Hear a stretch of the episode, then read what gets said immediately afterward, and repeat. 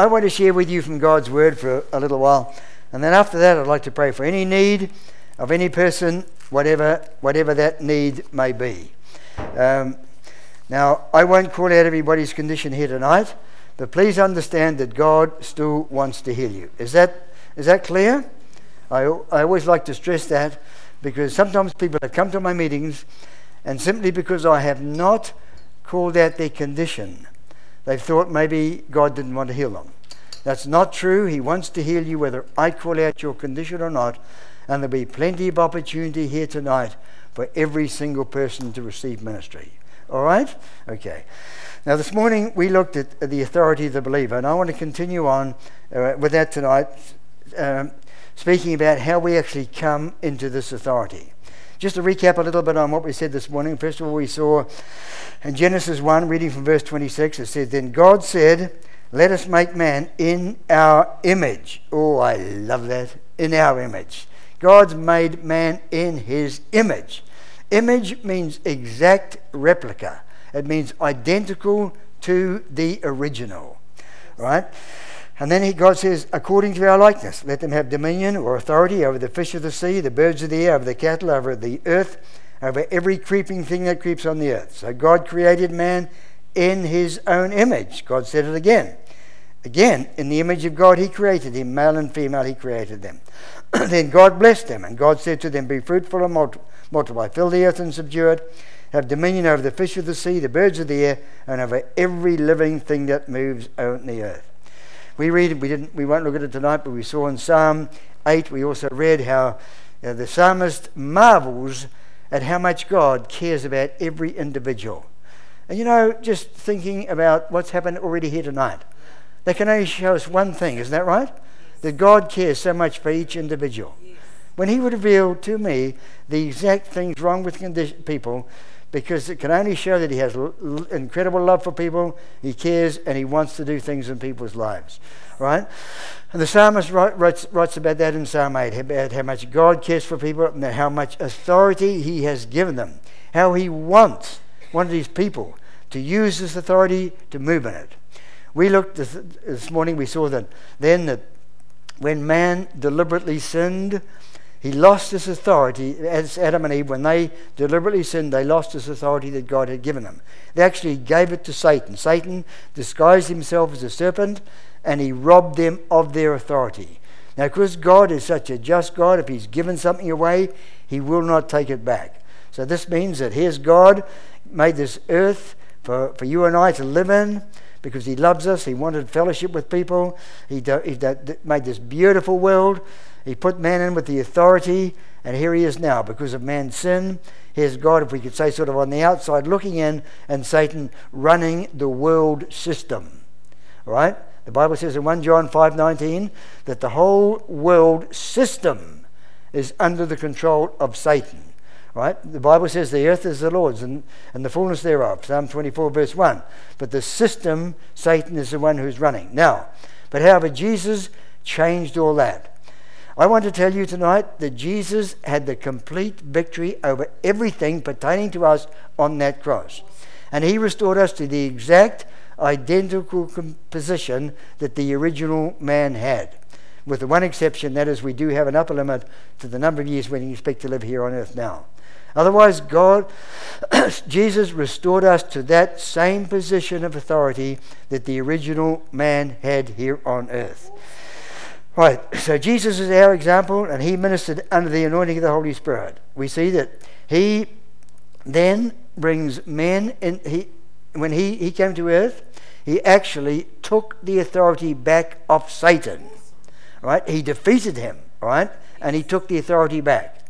Then he brings men into a correct relationship with himself, and then he delegates this authority to them. We see in Matthew 28 verses 18 to 20. Jesus said there, All authority in heaven and earth has been given to me. Go therefore, make disciples of all nations, baptizing in the name of the, the Father, the Son, and the Holy Spirit, teaching them to observe all that I have taught you, and lo, I am with you to the end of the age. He said, All authority in heaven and earth has been given to me. Now, I want you to know when Jesus said something, it is the ultimate in truth. If Jesus said all authority, that's exactly what he means. and he says, I want you to take this authority. I want you to use it here on earth. I want you to be my hands, my feet, my mouth. I want you to implement the kingdom of God here on earth. Jesus said in Luke 17 21, eh, 21 17, I'm not sure which one, he said, The kingdom of God is within you. Wow, we are walking powerhouses. Amen? All right, we need to understand that, the position that we have been restored to. So, why do we have this authority? It's to serve and glorify God. In John 14, verse 12, Jesus said this He who believes in me will do the works that I do. And greater works than these will he do because I go to the Father. Wow, did you hear that statement? Yeah. He didn't just say he'll do the things I did, he said, Greater works will he do. Yes. Wow! Yeah. Wow! That's what Jesus said. Now we know that he, he primarily meant we could get people born again, but I believe we should expect to do greater things than he did in all ways, because he said it. Then he said, Whatever you ask in my name, I will do. Why? That the Father may be glorified in the Son. Do you know when miracles happen, God's glorified? Do you know He loves doing them? You say, Why doesn't He do them, man? Because He wants to do them through us. Amen? He wants us to understand this authority, move in this authority, so His power can be released in all these situations. And every time that happens, God is glorified. See, we are part of the most marvelous body on the earth, the body of Christ. Now, that is a literal spiritual body. Jesus is the head, and we are the body. All of us have a very important part to play in this body. And we need to understand this authority that He's given to us. See, the head cannot function without the body, and it cannot be separated. When Jesus was raised from the dead, we were also raised with Him. Our position was established when He was resurrected. We are now spiritually in heavenly places in Christ Jesus. We're seated with, the, with Him at this moment, and we have this incredible authority that He's left us with here on earth. We see in 1 Peter 5 8 it says to beware of the devil because he's roaming around seeking who, whom he may desire, desire, devour, right? but he's looking for people who do not know their authority. They don't know the, that they've got all authority over Satan. Amen, amen, amen. Shouldn't we be scared of him? Absolutely not. Not in any way at all provided we're committed to Jesus Christ. Amen, amen, amen. All right. Now, we have the same authority that Jesus had now. And this authority comes out of a relationship. All right. What I'm going to look at tonight is how then do we come into this authority? Now, I'm not talking about earning it. Um, you can't do that. All right. God gives us to us the moment we come into his kingdom. But we can do things that can cause us to be attuned to God so we can hear what He wants to do, so we can be sensitive, and so we can become aware of this authority. See, it's by revelation. You know that? And as we do these things, as we come into this revelation, then we'll understand and move in a greater way in this authority. So, what's the first point that, that I understand that brings us into this authority? Well, the first point is We've got to know it. if we don't know it, we'll never function in it. It's like the man from East Europe 100 years ago. His brother went to America. These were two, two, two uh, poor brothers in East Europe. And the one in America went over there and he, and he did very well. He, started, he made a fortune. He wrote back to his brother. He said, Look, come over here. This is a land of opportunity. He said, You sell everything, come over and join me. You'll do very well. So the brother in Eastern Europe, he sold everything he had. He bought a ticket on the boat, and the, on the due day, he turned up at the dock with two sacks. In one sack, he had all his possessions. The other had he had a sack full of bread. now he got on the boat. Every every mealtime, when the the buzzer went for them to go to the restaurant to have a meal, he went to his cabin, and there he chewed on this bread. He did it three times a day, right through the entire trip. The second to last day, as he was sitting in his cabin chewing on this moldy, dried up bread. A steward, thinking everybody would be in the restaurant, just went into his room. And he saw him there. He said, Why are you sitting there eating that bread? And the man said, Because I haven't got enough to go and get a meal in the restaurant. The steward said, When you bought your ticket, it entitled you to three meals a day. But because he didn't know it, instead of faring sumptuously in the restaurant, he was living on dry breadcrumbs. And that's exactly what many Christians are doing today. Because we don't know, don't know the authority, we're just sitting, we're just eating dry breadcrumbs instead of coming into the full banqueting table. We must know. We see this in Matthew 16, verses 13 to 19. Jesus was walking with his disciples one day in a place called Caesarea Philippi. And he was chatting away to them. And he said, Who do men say that I am? And they said, Oh, some say you're Jeremiah, some say you're Elijah, some say you're John the Baptist, some say you're one of the other prophets. He said, But who do you say that I am? At that moment, Peter had that revelation. He, he said, You are the Christ, the Son of the living God. Jesus got very excited. He said, Blessed are you, Simon Barjona. That was Peter's original name.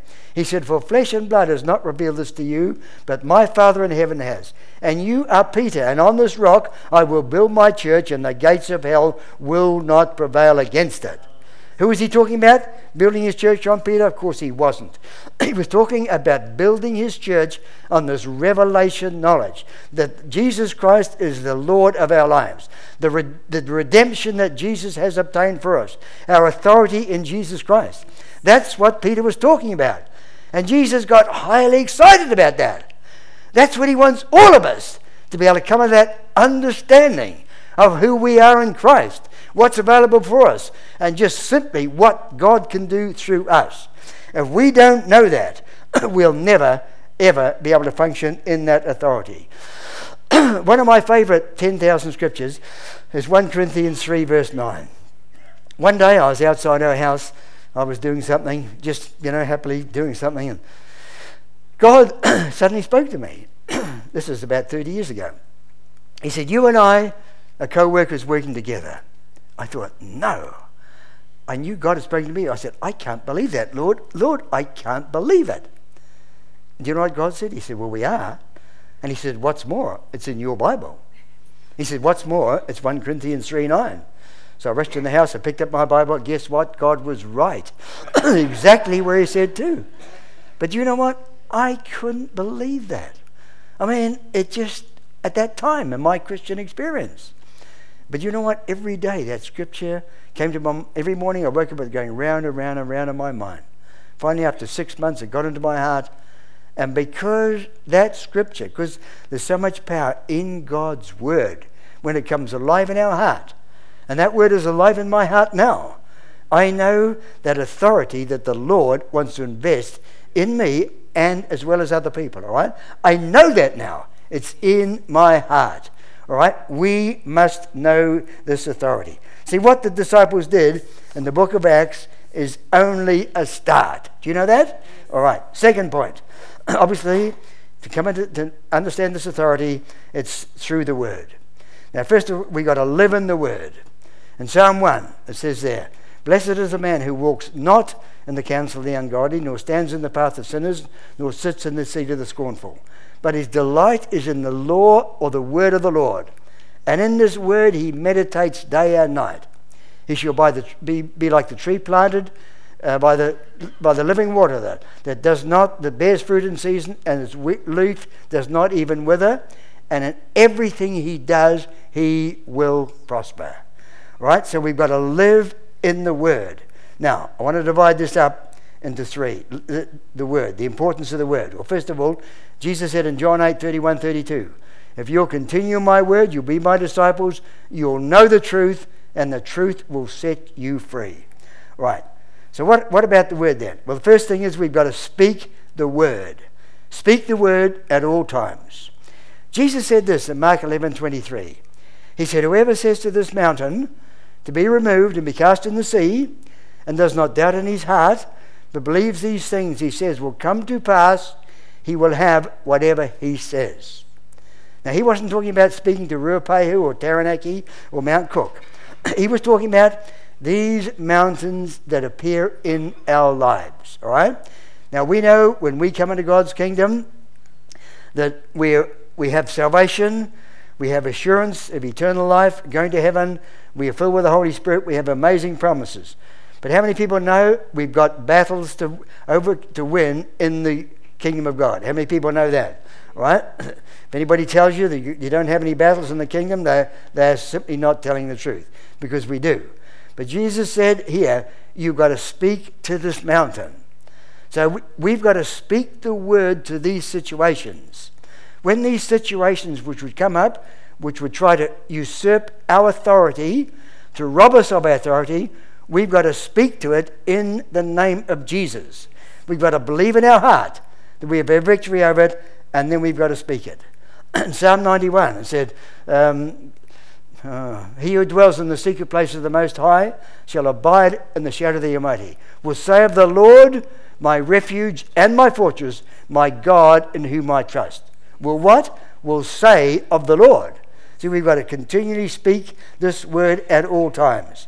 I want to encourage us to design your world by your words. That's powerful, isn't it? I wish I'd thought of that myself. I didn't. design your world by your words. Now, we decide our future by the power of His Word. We decide our future by the power of His Word. What you're speaking now is going to decide what's going to happen to you probably in the next two to five years. Obviously, we speak in the name of Jesus. Amen, amen, amen. See, we've been given the name of Jesus to use. It's like a power of attorney. You know, if you've got a power attorney of attorney, that means somebody gives you the right to sign their name on a legal document. Now, that's pretty powerful to have that. Well, Jesus has given us his name. So we can use it just like a power of attorney. Now, I'm not talking about using it as a rubber stamp, all right? He's got to be alive in your heart, but you can use it as a power of attorney. That's why Jesus said in Mark 16 15, Go into the whole world and preach the gospel to every creature. He who believes and is baptized will be saved. And these signs will follow those who believe. In my name they will cast out demons. In my name they will speak in new tongues.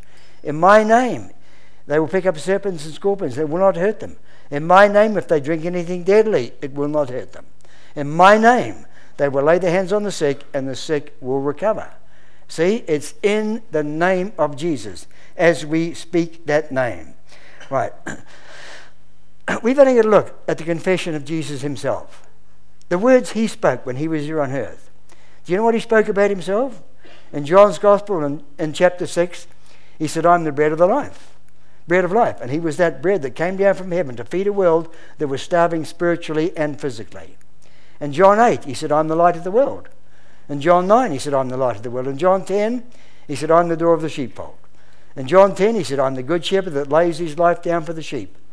In John 11, he said, I'm the resurrection and the life. In John 14, he said, I'm the way, the truth, and the life. And in John 15, he said, I am the true vine. See, Jesus said who he was, and he was who he said. He wants us to be the same. He wants what's in our heart to be spoken out through our mouth. And he wants those two things to line up. See, if we carry this a little bit further, we see in John 1.14, it says that the Word became flesh. In other words, Jesus was the living Word. He was this Bible in the flesh and in His words and in His manif- manifestations. Everything in this was manifested and revealed in His life, in His words, and his, in his actions. So we've got to speak the word, the, the word of God. All right? The next part of living in the word is we've got to act on the word. All right? We see Peter and John when they went up to the gate, beautiful. We read this in Acts 3. As they were walking up to the temple at the hour of prayer, this man was there. He put, put out his hand. He asked Peter for money. Peter said, Silver and gold I do not have what I have I give you in the name of Jesus Christ of Nazareth. Rise up and walk. Now, Peter spoke the word, but then he acted on it. You know what he did? See, that man didn't know anything about the healing power of Jesus Christ. Peter reached out and took hold of him and hauled him up. As Peter did that, as he activated that faith, that, that released the power of God, and that man was totally healed.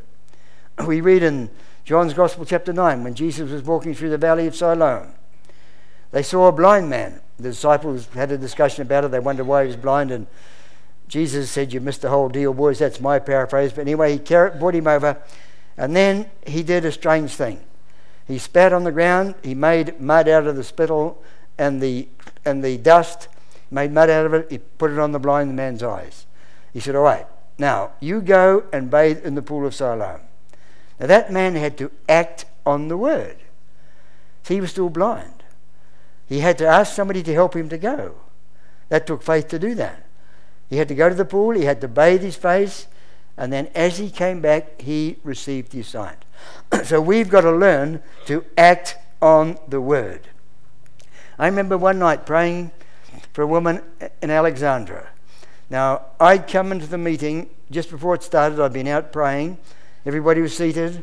I didn't know, I hadn't seen anybody come in. I started ministering, and God gave me a word of knowledge for somebody in the second row. So somebody there who's got a major physical problem who God wants to do a miracle to. And right in the second row.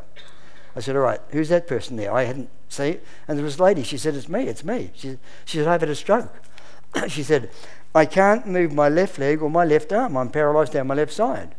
And then I saw two men had to carry her out and stand in front of me. I said, All right, are you ready for your miracle? She said, I, I can't move my arm and my leg. I said, I heard that. I said, Are you ready for a miracle? I, she said, I can't. I said, Listen, are you ready for the power of God to be released? So can you lift your arm and your leg? I, I, I, I said, Look, be quiet. I'm going to pray for you. Enough negativity had come out of her already. I said, I want you to get ready to be able to do those things. Oh, I could feel she was very doubtful. all right. I said, All right, now get ready. So I, I prayed. I said, Put your arm. She I can't. I said, Put it up. She I, can't. I said, Put it up and she went like this.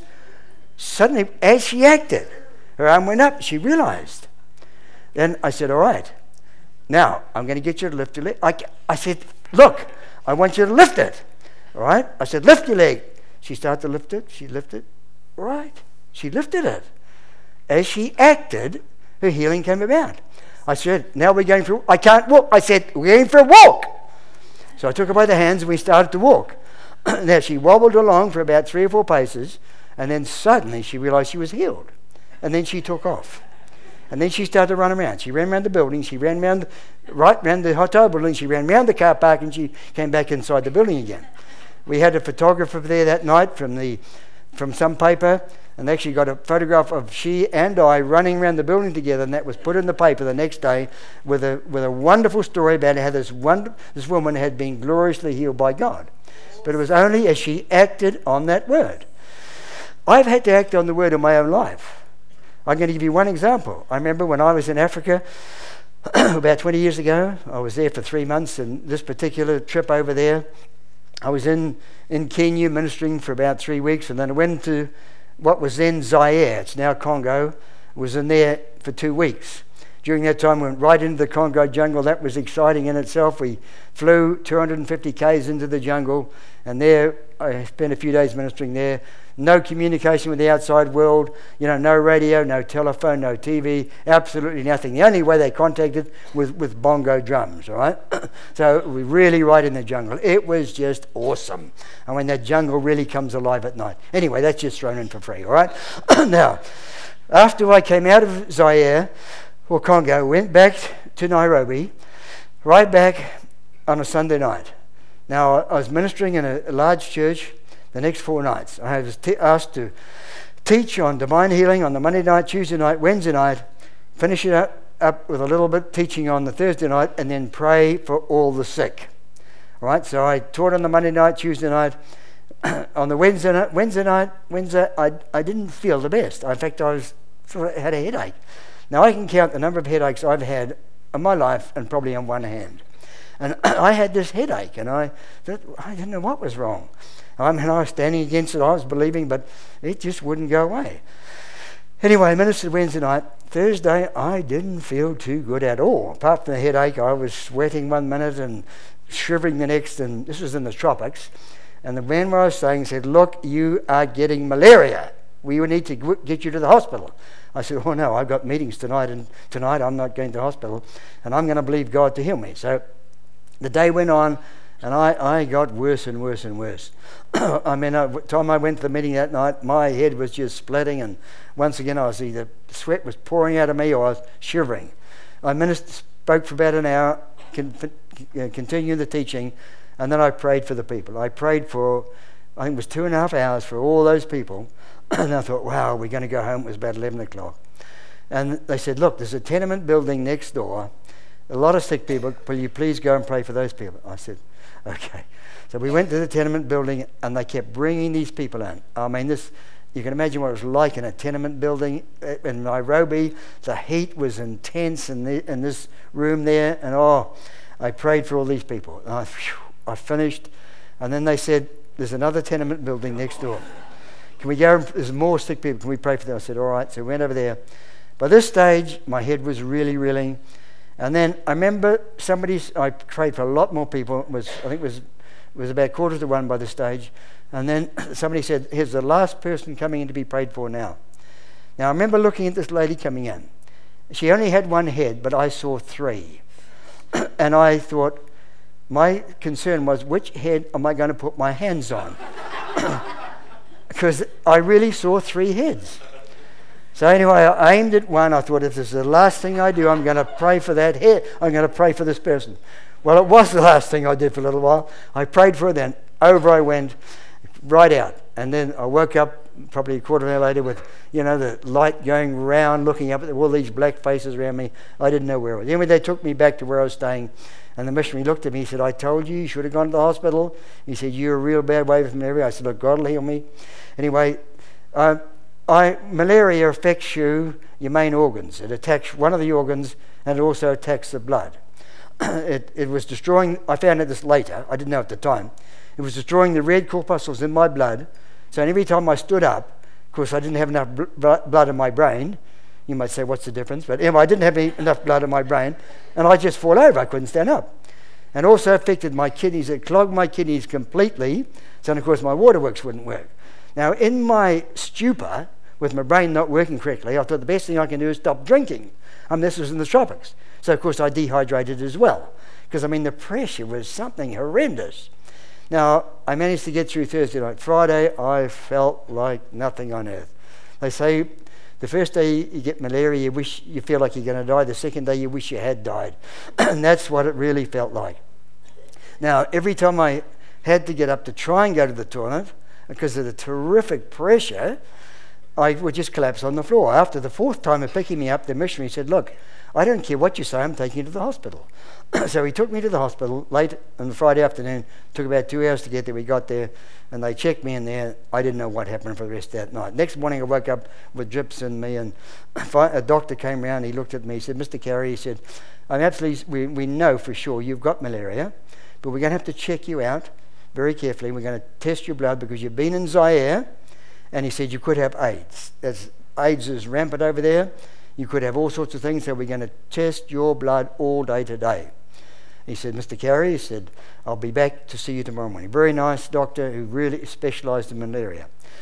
Okay, I didn't care what was happening anyway. So he, he, he went on his way and they checked me out all day.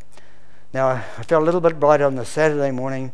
He came around and he said, Mr. Car- Carrier, uh, he said, well, what I said yesterday, we've confirmed that you, you've got malaria. Now, he said, Mr. Carrier, he said, we have a scale, we measure malaria one to five. He said, one's just uh, moderate. He said, five is dead. He said, you are four. He said, apart from the fact that you're, because uh, I told him the day before Jesus Christ was my healer, and he kept me well. And he said, You're right. He said, Apart from the fact you're nearly dead with malaria, you're a perfect physical specimen. I said, Thank you, I told you that. uh, but he said, You're nearly dead with malaria. He said, I want you to understand that you're going to have to be here for a long period of time. I want you to make arrangements to be here for quite a period of time because it's going to take a long time to get you healed of this malaria. It's so serious, so bad in your case. And he said, You're not far off death. I said, All right. I digested that. He went on, he said, I'll see you again tomorrow morning. He went on his way. Then I thought through the day, when I my mind would function, I thought, Lord, I'm sure you didn't bring me here to Africa for three months to spend the entire time in the Nairobi hospital. I'm sure about that. And I believe God said, That's right. So I thought, I've got to get out of this hospital. I've got to get out of here. I had meetings the following weekend. So I, that's what I was thinking about. He came round on the Monday morning, and the doctor said, Yes, oh, Mr. Carey, nice to see you again. He said, Things seem to be going okay. And I said to him, Look, doctor, what has to happen before you'll you know, let me out of here? You'll sign papers so I can get out of here. He looked at me and said, Mr. Carrier, when, with a, not a very nice grin on his face, he was a lovely doctor, but he had a funny look. He said, When your temperature goes to normal, then we'll let you go. I said, Promise? He said, I promise. I said, All right. I thought all day. Now, I didn't know if this would work or not, but I didn't. But the next morning, about three o'clock, when the most junior nurse was on, I asked her to bring me all the ice that she could find. Now, I got put it under the sheet and I packed it all around my body. I didn't know if it would work or not. I packed it all over me, all this ice. She kept on bringing it to me, bringing it to me, and bringing it to me. Now, six o'clock when the, the, the, the sister came round to take my temperature, she took it, she looked at it, she shook her head, she took it again. I said, What is it? She said, It's normal. I thought, Hallelujah, hallelujah, hallelujah. The doctor came round about half an hour later. He looked at, he looked like this. I said, See what that temperature says? He said, Yeah, I see. You know what? He wasn't impressed at all. I said, You promised me you'd release me. He said, Yeah, I promised. But he said, You don't know how ill you are. He said, I want you to know you could easily die. I said, No, no. God's going to look after me. We'll be all right. He said, All right, I'll release you. So about two hours later, they released me. I rang up where I was staying and said, Come and pick me up. I'm coming back home. Right. By the time I walked to the car park, I realized how ill I was was all I could do to get there. I sort of collapsed in the car. I thought, all right, God, Lord, I'm believing for my healing. I'm sta- I've been standing on the word for three days. I've been quoting scripture. I've been thanking God for this healing. And Lord, I'm, I'm standing on your word. I'm going to believe for my complete healing. This was a Tuesday. They took me home. I was too ill to eat. I couldn't eat. I hadn't eaten for four days at that stage at all. Uh, I just, I had, the, the fever had caused my lips to not only swell up, but they, all the skin was hanging off in big pieces, you know. I mean, I looked something unreal, I can assure you. I'd lost eight, kilo, eight kilograms, eight kilos in that time. Now, so all Tuesday, I just couldn't do anything. And the missionary said, Well, you're home. What are you going to do now? I said, Look, we've got meetings at Nakuru on Friday night, Saturday, all day Saturday, and all day Sunday. I want you to book a, seat on the bus to Nakuru on Friday morning. He just shook his head. He said, All right, I'll do it. Wednesday, I didn't feel any better. I felt terrible. I, I probably chewed a couple of spoons of food that night, and that was it. Thursday, I felt the same, but I was believing, I was standing on that word for my healing. I was quoting scripture all day and thanking God for that healing. Friday morning, I had to get on the bus, had to be on at 8.30. I couldn't even lift my, my bag onto the bus. The missionary's wife took me and she had to lift it for me. I remember getting on the bus. I was the last one on the bus. I had to sit right in the very back because on the way to Nakuru, the sun shines in the back of the bus, right on the people in the back seat. Now, There's no air conditioning. I mean, you can imagine how hot that was through the glass. I sat in the back of the bus I've never, I hadn't been depressed ever up to that stage, but I was depressed. I, I felt terrible. I felt so weak. I felt sick, really nauseous. And I said, Lord, I'm thanking you for my healing. And I was praying in tongues and thanking him. This was 8.30 when the bus started. The bus was due to get to Nakuru at 11 o'clock. At 10 o'clock, I had the most amazing deliverance anyone can ever have. As I was there, suddenly I felt the malaria go. It just lifted off me. The nausea went. I felt physical strength come into my body. I, I stood up in the bus. I said, Hallelujah! I was as fit and healthy at that moment as I am now. I was completely healed by the power of God. Now, I don't believe I was, I might have been a bit silly putting that ice around me, but I believe that God wanted me well. I believe I had the Rhema word from him that he wanted me to continue ministering right through for the rest of that time I'd scheduled in Africa. We had 100 meetings in that three months, and we saw hundreds and hundreds of people saved and amazing miracles take place. Right? We have to, I believe, st- really stand on God's word. All right? Okay. And everybody still with me out there? We've got to act on it. um, now, next next thing, if we're going to move in this authority, is that we need to be obviously people of prayer. You know, it's so essential to, to, to commit ourselves to a prayer life. We need to have right motives. We need to die to self. Each, each of these is a message in itself, but I'm, I realize the time's getting on. Um, Paul said in Galatians 2.20, he said, I've been crucified with Christ. It's no longer I that live, but this life I live in the flesh, I live by the faith of the Son of God who died and gave himself for me. So we've got to crucify the old soul nature. You know, we've all got to come, we've got to put the cross on our lives. What does the cross mean? It's where God's will and our will cross. And we've got to decide His will for our lives. Jesus said, Matthew 16 24, if anyone would come after me, let him deny himself and take up his cross and follow me. We need to have mind renewal. In Romans 12 2, it says, Do not be conformed to this world, but be transformed by the renewing of your mind that you may prove what the good and perfect and acceptable will of God. And Ephesians 4:23 it says be renewed in the spirit of your mind. Now, 87% of illnesses are believed to be attributed to our thought life. Many chronic conditions are caused through toxic emotions. Thought life attitudes and habits and emotions are largely responsible for much mental and physical health. We need to control our thought life. It's not a destination, it is a journey.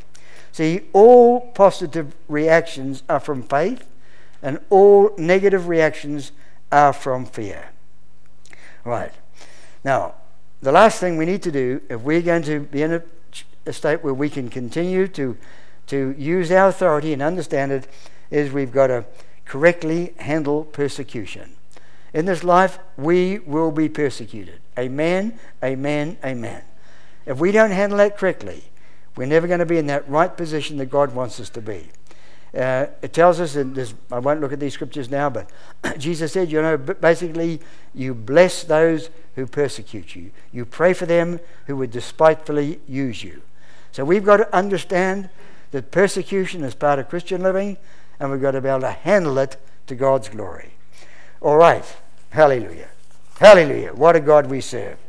If we want to have this anointing, I believe, uh, uh, this authority, I mean, I've said that we don't earn it, but we can put ourselves, walk in a condition that allows us to be hearing what God's saying and be able to understand the authority that we have. We do that through knowing it, we do it through the Word, through living, acting, and speaking the Word. We do it through prayer, through right motives, through dying to self, through our mind renewal, and through correctly handling persecution. All right. Hallelujah. What a God we serve. Amen. Amen. Amen.